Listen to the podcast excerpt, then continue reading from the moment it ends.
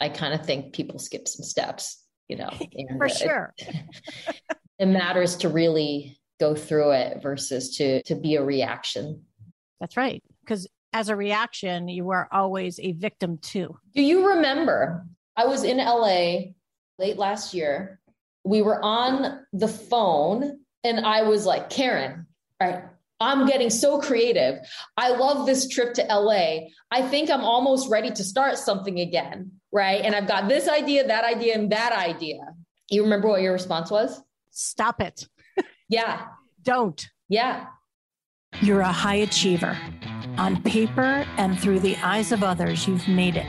Congratulations. But the truth is, you feel unwanted, unworthy, and unlovable. You always have, but you hide it well. Welcome to the Trauma Hiders Podcast.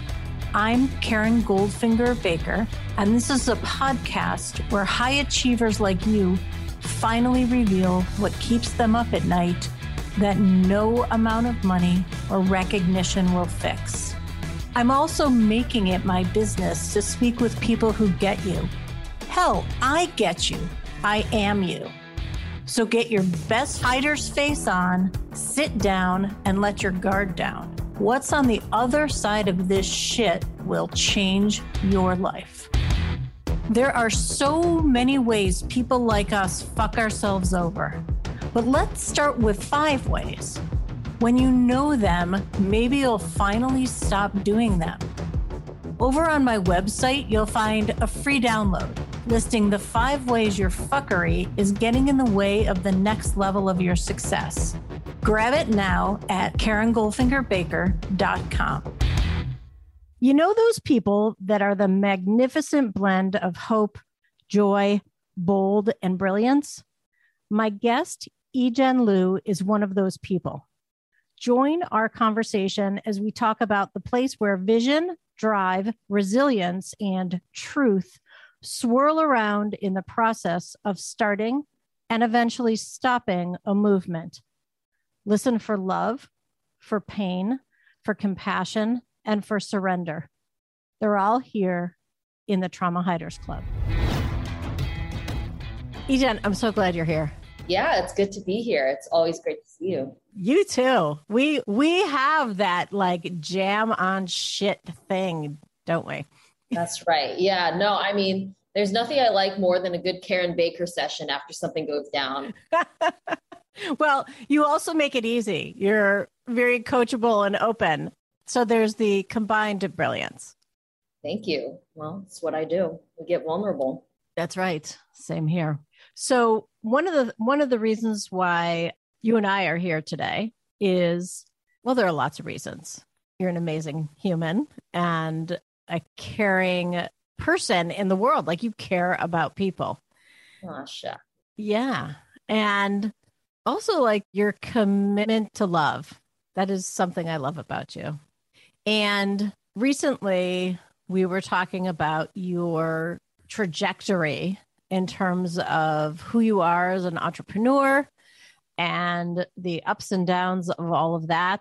And I connected that to something that I've been jamming on lately, which I haven't talked very much about on the show, which is something I'm calling leadership trauma. So, whether or not these two things are connected, I don't know. But I think that we will get into your experience and perhaps there are ties to leadership trauma, which I'm not going to explain right now. But if it's relevant, I will. So, cool. yeah, listeners, join us for this conversation. Yes. Okay. So, Ejen, hold on. I'm going to back up. I'm going to ask you a different question. I was going to ask you about your creative process, but right now I don't give a shit. So, by the way, I'm so glad we're capturing this now because, you know, it's surprising how things turn into a faint memory so quickly. Yeah.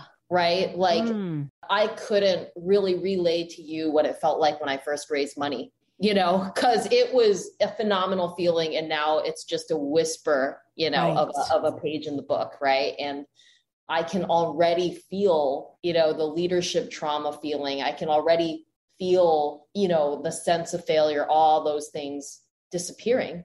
right and i would tell that story very differently a few months from now than i would today so i'm, I'm glad you're doing it and thank you for that yeah i love that i love that and i love it's so interesting because i think that in itself the being so close to it and not being able to talk about it is in itself a trauma response.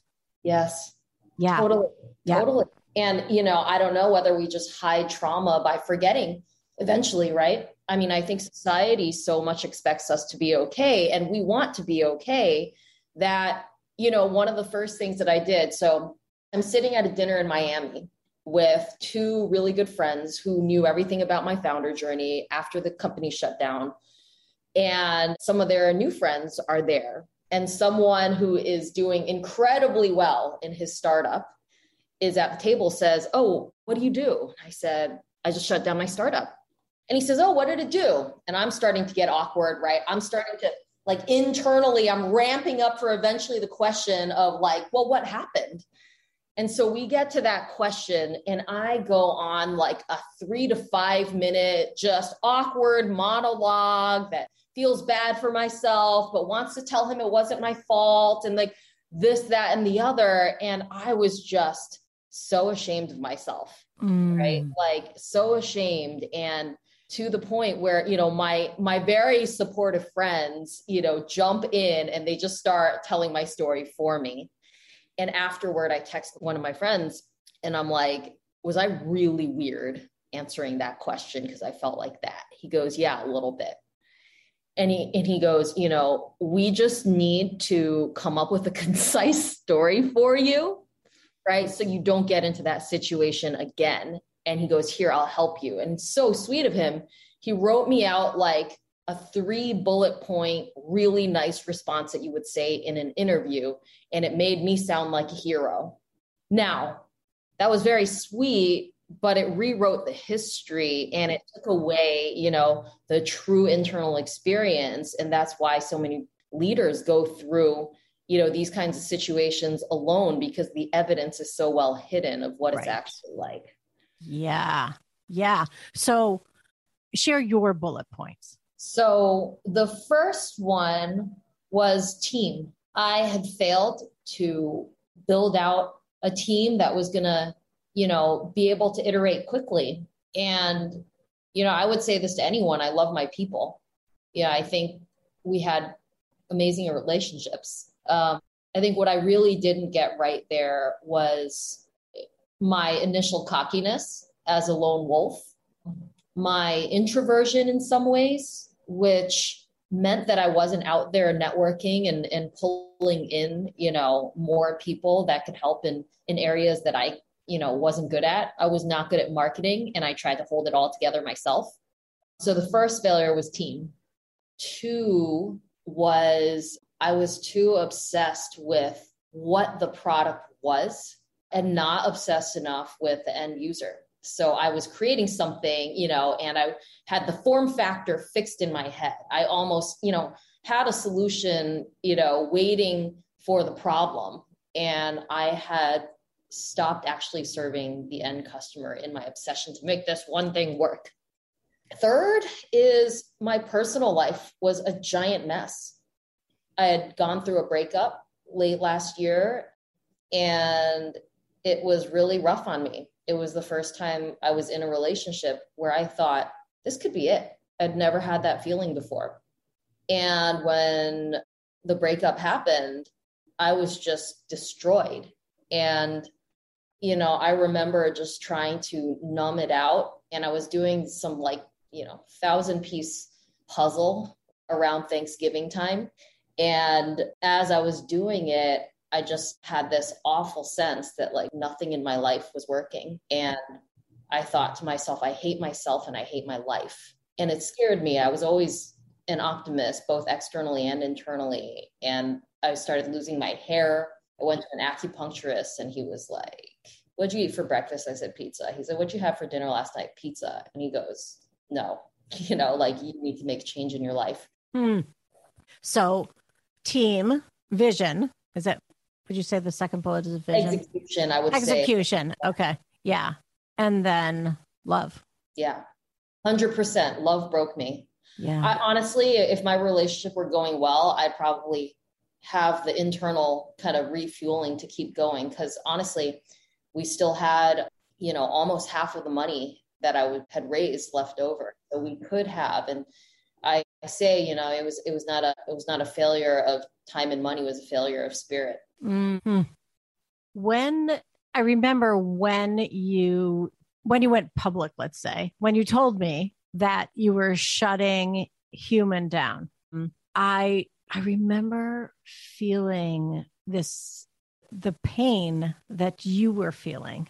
Well, for one, having been on the journey with you, right? From from the start, pretty much. Yeah. And what I what I experienced of you was incredible high achiever, right? Like you've always done the things, went to the schools, done the things, had had the jobs, and this was your own create. You birthed this. Did we call it an app? Yeah, company. Yeah, yeah. You birthed this app, and you decided to shut it down. I remember it, the pain in your voice. Ooh, Yeah. I'm feeling it as your. It's been a long time since I've been present to that. Mhm. Yeah. And what I was really present to in that call, in that conversation, was your shame. Mhm. And as someone who not only loves you, but supports you from time to time, right? Like I didn't want to take that away from you. And I did at the same time, right? it's that, right? Like I don't want her to feel that way because that's not, that's not the game we're playing here. And yet I can't make that go away for you. Yeah, that was such a that time period for me. I can start to feel it in my body again as Mhm. we're talking about Oh, it. Can you stay there? Because this can be helpful to people listening. What Yeah. what are you feeling in your body? Yeah.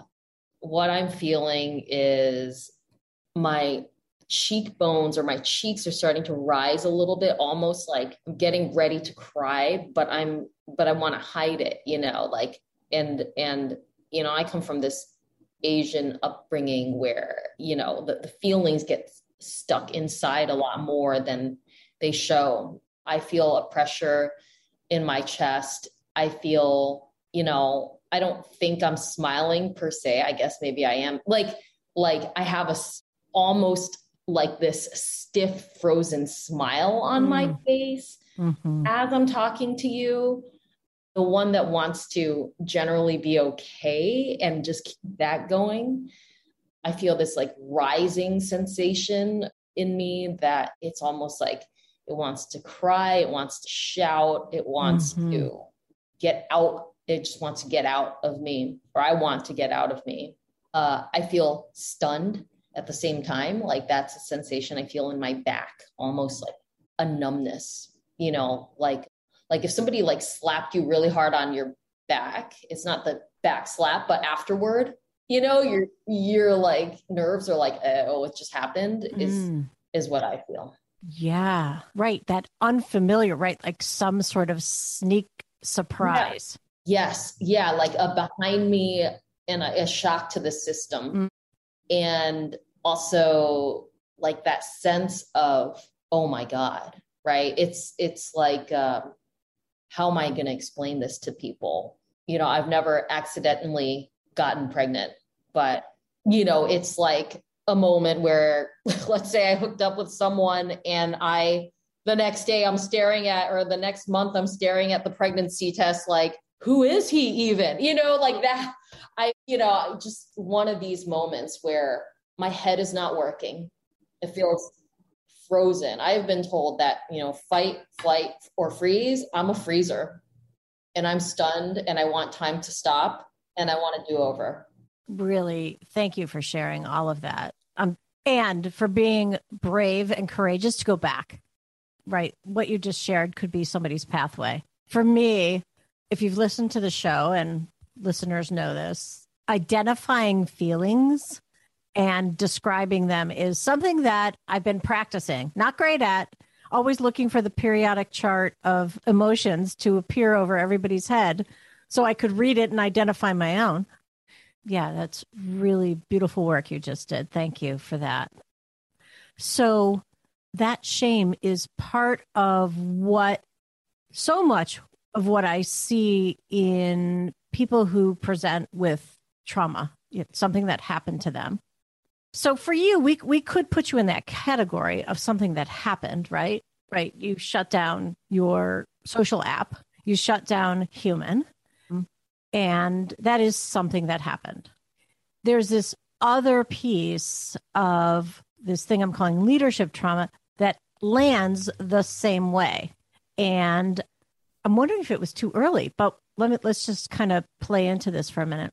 So I'm describing leadership trauma as something that's very similar to traditional capital T or small t trauma, something which is something that happened to you. Leadership trauma actually did not happen yet or might not ever happen. However, the fear, the shame, one might say the anxiety of what might happen lands in the central nervous system the same way.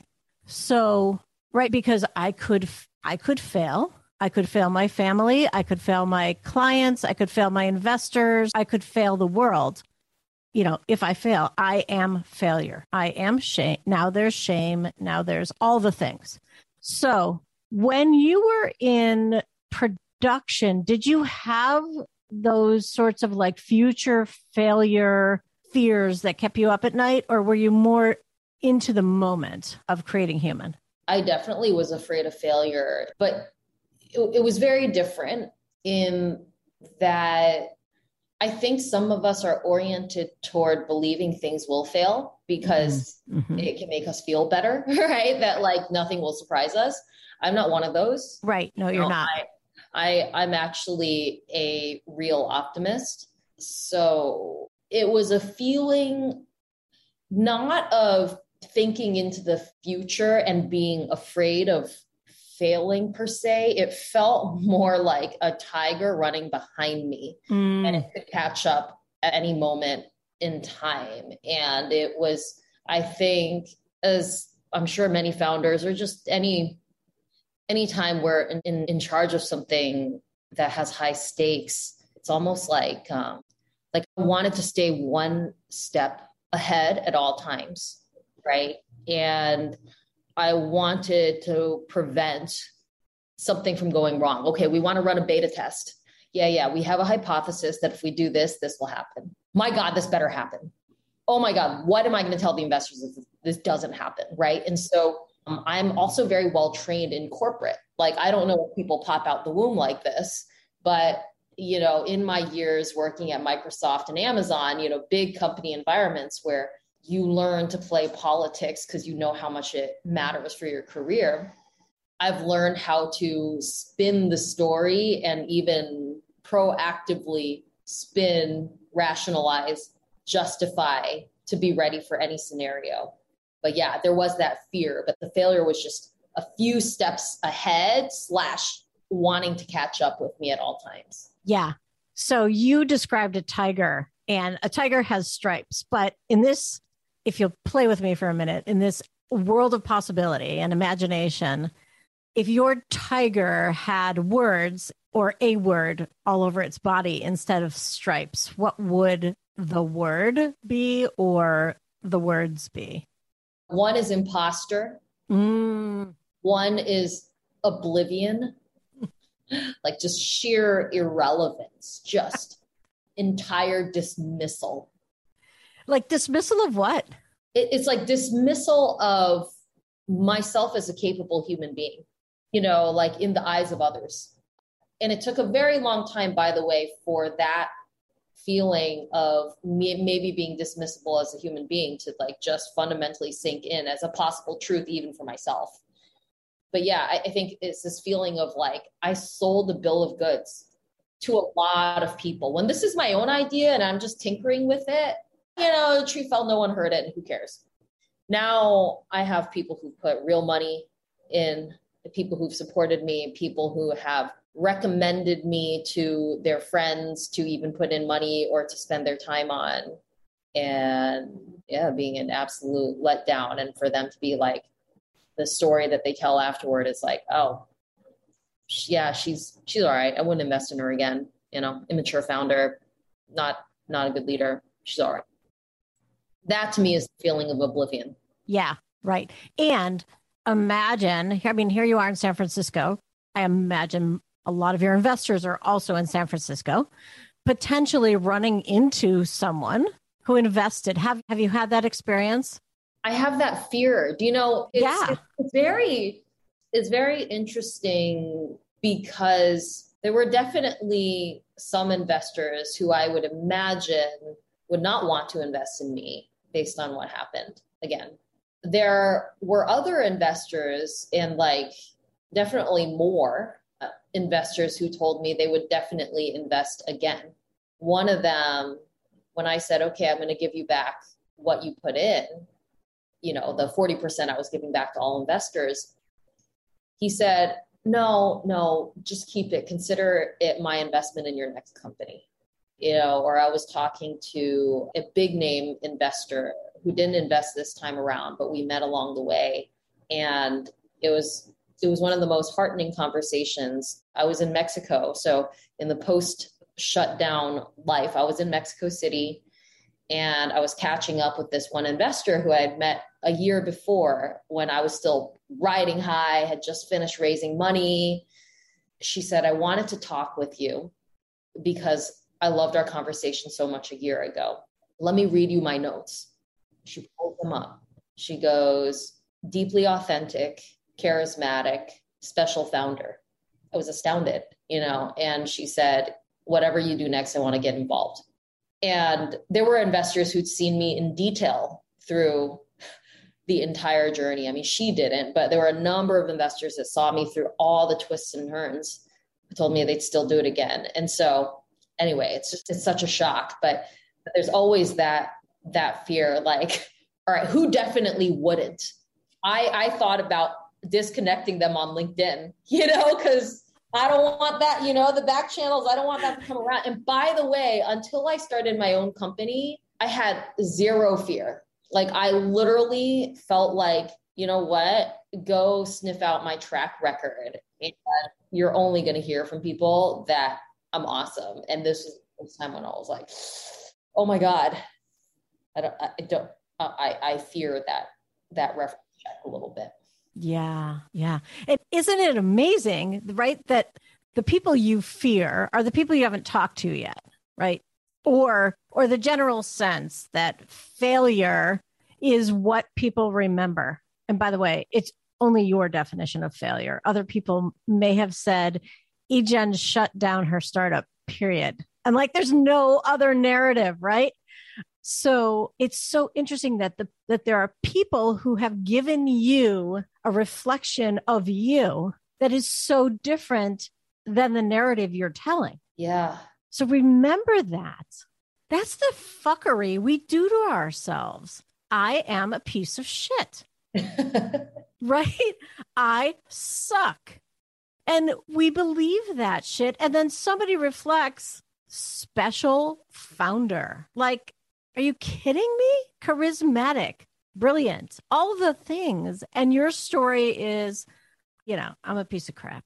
Yeah and I'm still living the aftermath, right? Right now. Like a lot of that is healed. You know, one of the somebody I met maybe like, I don't know, a month ago, I was telling him what happened with the startup. He goes, Listen, you can't go around telling that story anymore, like Eeyore. He was like, what your walk your sob story that you're like walking around with like is on the front page of the New York Times and it needs explanation. He's like, that's on the back cover of everyone's book. Like no one cares. People start companies and people shut them down. Right. And i was like oh, you know that was a that was a an official turning point for me. Now i am interviewing for jobs. And here's where i might have like vulnerability hangover right? But i am i am looking for what am i going to do next right? And there's a small part of me that's lost faith in myself. And there's a small part of me that yeah it's a question mark. It remains a, a question mark. And i wonder if i've maybe lost it. You know and i you know my rational mind is like that's crazy town but yeah that i mean it lives with me as a fear of selling goods I don't have. Hmm. Heartbreaking. Yeah. Yeah, that's a heartbreaker for me. Knowing you, right? And also being able to sit over here where I know that if you had fucked up the biggest sh- whatever, whatever shit in the world, who you are in brilliance, in experience, in ability, in vision, all of that is still who you are, right? It is Yeah. who you are, Egen. And so the closing down of your startup is, God, now I feel like I sound, I'm about to sound, so I'm going to think about this. I'm about to sound like a little sticky note that you'd put on your refrigerator to pump you up. And I don't want to do that. But what I see is incredible experience, power, and strength that is so valuable to so many people. yeah. Yeah. Like the experience you had as a founder of shutting down your company, talking to investors, all of it, all of it. There's so much to offer any company, let alone any human who wants to create something or is in the process of creating something or already has, right? Like that's not a question mark, that's an exclamation point. Thank you. I get that. And I also, you know, I also don't, right? Like, yes. like something that I feel like I need to prove to myself Mm. again. right? Like I, I'm going to interrupt you. So, because it's my show, so fuck it. So, Yeah. what proof do you need? Like, what what are you looking to? What are what evidence are you looking for? I need to start winning again. So I could be like, oh yeah, that's right. That's right. It's all there. I need I need to start, you know, working on stuff and be like, boom, do you see you added value? I'm like, yes, that is right. I added value. That that's right. That's what I do. Hmm. You know, I think I think a, a hard thing in a startup, especially at the early stages, is not really having too many mirrors reflecting back. You know, it's almost like if I have a win, you know, my engineers are gonna be like, yeah, and I'm gonna be like, yeah, but I don't know. It, it, it just it lives is almost like it's like a one of the hardest parts about interviewing now is how I mean, I've been through war with the uh, with the startup, you know, like incredibly rich experience, ups, downs, blah blah blah. But like being at an early stage startup where I don't actually really have to justify myself to people very much, right? You just kind of forget. It's like if you went through some crazy life experience, some journey around the world, and you weren't allowed to talk for the whole year of it. I don't know. Like the story wasn't encapsulated. I don't, I don't think that's very interesting. But basically, what were you saying before? What I asked you is, what evidence are you looking for that would winning? And you said value added, and here we are. Like I would not have called you to sit in this space and say, Hey, Egen, can you share who you are with the world? You, to me, like, there's no prize that says, I'm going to have Egen on the show and prove to her that she is value added. You are here because you exist Yeah. and you are like, you cannot help yeah. but to add value. You just, you can't. Yeah. Yeah. I get it. It's wild. it's your being. There's like, I know that it's so much easier for me to see over here, but it is your being. Yeah. Interesting. I'm like, Karen, are you trying to make me feel better? You know that I, that's so not my job. And no, Okay. I'm not trying to make, I'm just calling out what I see. Yeah. Yeah. I could make you feel worse, by the way, if you want. Okay. uh, yeah. But actually, I, I do want to point to this too. I see you versus who I talked to like at the end of the year in 2021. I see a healing person. I do. By the way, not somebody who like compartmentalized a bunch of bullshit Yeah. and and just stuffed it away. Like I see you wrestling and dealing and being and all of that. So I have two questions for you, okay? One is if your story was on the front page of the New York Times, what would it say? And then I'll ask you the second one after, okay? So what would it say on the front page of the New York Times? I don't know, visionary takes a break. Mm-hmm.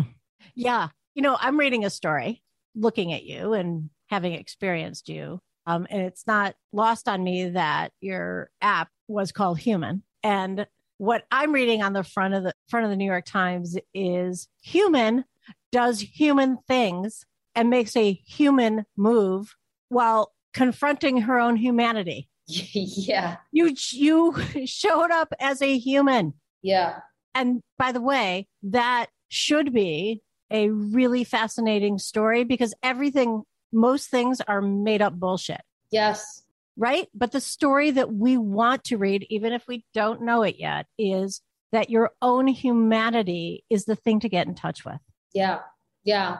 I mean, one of the really interesting conversations I had after I shut down the company was with a friend, and I was kind of telling her why I shut it down, blah, blah, blah. And this was when it was really, really fresh. And she goes, I was about to reframe your use of the word failure, but I have a feeling it's really good for you yep. right now. Yes. And that was so wise because there were so many people who wanted to put the silver lining on immediately, right? Like, what those tears slap you on the ass, get you back on the field. Don't you see how great you are? Blah, blah, blah, blah, blah. And that's just not where my entire being was at. And it's very kind of them, but it's also a symptom of how uncomfortable they are with my discomfort. That's right. Right? That they they can't let it exist. And I knew it had to go grief, you know, like a, a lost vision, even like the foregone you know finances and career opportunities you know of the past several years. The like the trade-offs i made the probably couple years of my life that got shaved off like all of that had to course through my system. Otherwise it was just going to hang out somewhere. And then come back and bite you in the ass. Completely. And yes. it's just like grieving grieving quickly is grieving thoroughly you know? Like the fastest way to process to is to be honest and so i had to to be there. And i think in life there's just so many people who want to get away from the icky feeling of failure. Now and it's important to actually go through it. Now i had a, a distinct point. So you know christmas morning i was by myself in my apartment lying on my couch crying and high. I've just gone through a breakup. My i laid off my uh, employees a week before Christmas. I was in this terrible place. Fast forward, it's January. I've settled into that terrible place. I am no longer in denial. And then by end of January, I'm starting to feel like, you know what? Oh, so what? So what? I'm not fighting. And I started to get very comfortable with myself again. I'm in this place of, you know, I've accepted, you know, that was a massive failure. I'm not trying to change the consequence. I'm not trying to start a new company. I've just accepted.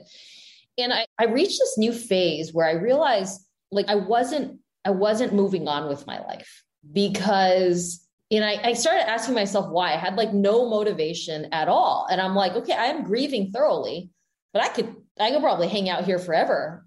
And I started to realize it was because I was afraid of what was next, right? Grief now became what was before what was familiar was being this startup founder and being in this relationship.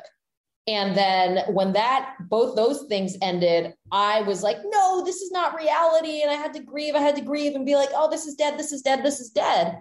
And now I'm in this grief phase. That's my new reality. And I'm unwilling to move on from that as well. Right. Because inventing this blank slate from this blank slate is way scarier than you know knowing that i'm in this grief mode and it was the perfect excuse to not do anything at all. And so you know funny phases. Yeah you know i love that you brought that. Here's why. When it comes to healing trauma there are people who and i'm i was one of these people. I had a fear that if i really dug into my trauma and went deep and started to do healing work that my relationship with my husband would suffer Like he Mhm. wouldn't know who I am. I'd be rocking in the corner. He like who we were with all the trauma that I had hid for years. Like that's who he knew. Right. So I'm just going to stay in this fucked up place because it's the place I know. It's not a blank slate. Right. Yeah. Yeah. So I may as well just stay here. As fucked up as that is, I'm just going to stay here. Yeah. Yeah. And so isn't that interesting that like the only, as they say, the only way out is through. So step by step, we step through and we might step 10 steps backwards after making one forward, but we keep going. Yeah. Yeah. Right. Yeah. We we do really keep going. I mean, that's the amazing thing about being human. I mean, I I do fear, you know, like it's not to say that it's linear and it's possible to skip a step, but I kind of think people skip some steps, you know. and For it- sure. It matters to really go through it versus to to be a reaction. That's right. Because as a reaction, you are always a victim too. Do you remember? I was in LA late last year. We were on the phone, and I was like, Karen, right, I'm getting so creative. I love this trip to LA. I think I'm almost ready to start something again. Right. And I've got this idea, that idea, and that idea. You remember what your response was? Stop it. Yeah. Don't. Yeah. Yeah. You were like, for the next 60 days, Yep. do not do anything do not take any ideas forward do not and i remember i You push back. i pushed back and then we agreed to 30 days Yep. you said end of january i was like all right this is what we agreed to. It's funny that you say that. We agreed to for the next 30 days, but we will check in at 30 days and decide if we're going to recontract. I didn't give give in to the 60 days. I only made it sound better. yeah well the funny thing was i don't know if you knew this or not but by the end of 30 days that motivation to like start something was gone I know. Well, so so you know, you know, the funniest thing is when you're watching like a basketball game or a soccer game, and let's say there's the um, you know, somebody on one team has the ball and then it gets stolen from the other team. You never see somebody run so fast as when they're retrieving the ball they just lost. Right? Right. And that was me. I was like rebound mode. And I think in those moments, right, like much of the world would cheer for you, right? Like, let's just turn that frown upside down. Let's redirect all that like grief, frustration, and pour it into a company. Because look what we turned that into. It, you know, more, better, different, always based on the past, right? That's right. and it, it was it was just a, a freshly a gaping wound Mhm. that I would have been creating from. And so I I'm really glad I tell a lot of people the story of how you told me to just sit on my hands. And I didn't think it, I was even capable of doing that. So thank you. Yeah, for sure. Not only did you do it, you did it brilliantly because you opened yourself up to the feeling and the grieving and the beginning of what could be next for you. Yeah. You've been listening to the Trauma Hiders Club podcast. For more episodes, head over to my website where you'll find links to resources mentioned and all the ways you can listen on your favorite podcast platform. And if you're ready to fight, discover the rules of Trauma Club. Head over to KarenGoldfingerBaker.com.